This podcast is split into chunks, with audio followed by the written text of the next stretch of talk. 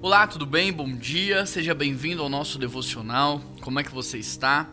Hoje eu quero compartilhar com vocês um texto que está em 2 Timóteo, capítulo 4, verso 5. O texto diz assim: Você, porém, seja sóbrio em tudo, suporte os sofrimentos, faça a obra de um evangelista, cumpra plenamente o seu ministério.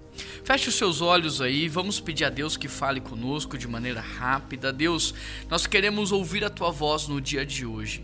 Fale através desse texto o que o Senhor tem para as nossas vidas. Em nome de Jesus, amém.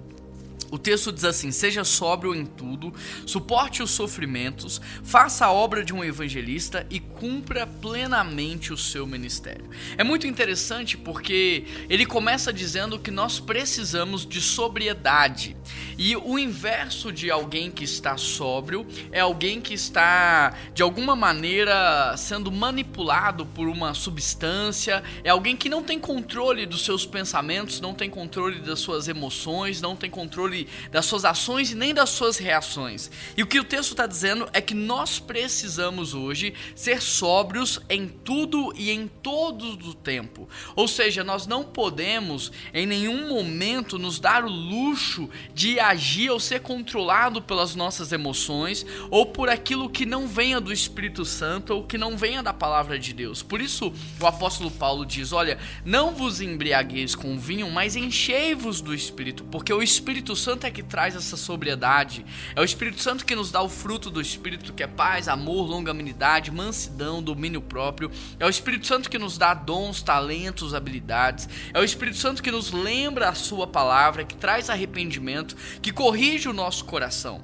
Então, ao invés de buscarmos substâncias que podem nos auxiliar, o que na verdade nós temos que fazer é buscar o Espírito Santo de Deus, porque a alegria é fruto do Espírito. A paz é fruto do Espírito. Então, se eu bebo para anestesiar minha dor, o texto é, vai dizer aqui, lá em Efésios, em outros lugares também, é que eu não preciso mais dessa substância, seja ela alcoólica, seja ela ou de inalação, seja o que for, eu não preciso disso, porque a paz do Espírito Santo, a alegria é fruto do Espírito Santo, ou seja, eu posso sim ser sóbrio.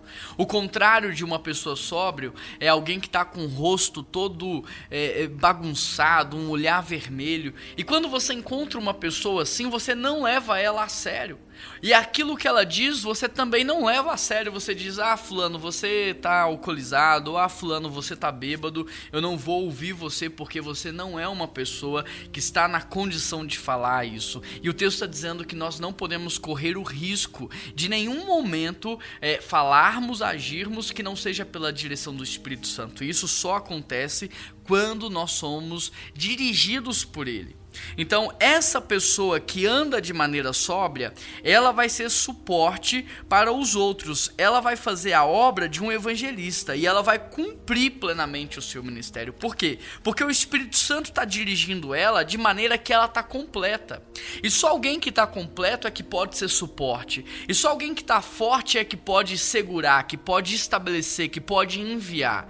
Quem não tem o Espírito Santo está vazio. E não tem como ser suporte, porque ele depende, ele está carente. Ele precisa que o outro supra suas carências. Então ele não tem a mínima condição nem de ser suporte, nem fazer a obra de um evangelista. Porque o evangelista, ele está aqui para revelar a família. E alguém que não tem o Espírito Santo não pode revelar o que não tem, não pode revelar o que não faz parte, não pode revelar ao que não pertence. Só pode revelar a família de Deus quem faz parte da família de Deus e tem pleno ou plena convicção em um relacionamento de intimidade com Ele. E somente então alguém que está sóbrio, que suporta o sofrimento, que ajuda as pessoas, que revela a família, é que vai cumprir plenamente o seu ministério. Somente essa pessoa vai chegar no final da vida e vai falar assim: cara, eu vivi uma vida que valeu a pena. Eu vivi uma vida cheia de significado, cheia de propósito, sabe? Eu não desperdicei os meus anos, pelo contrário, eu vivi uma vida que valeu a pena.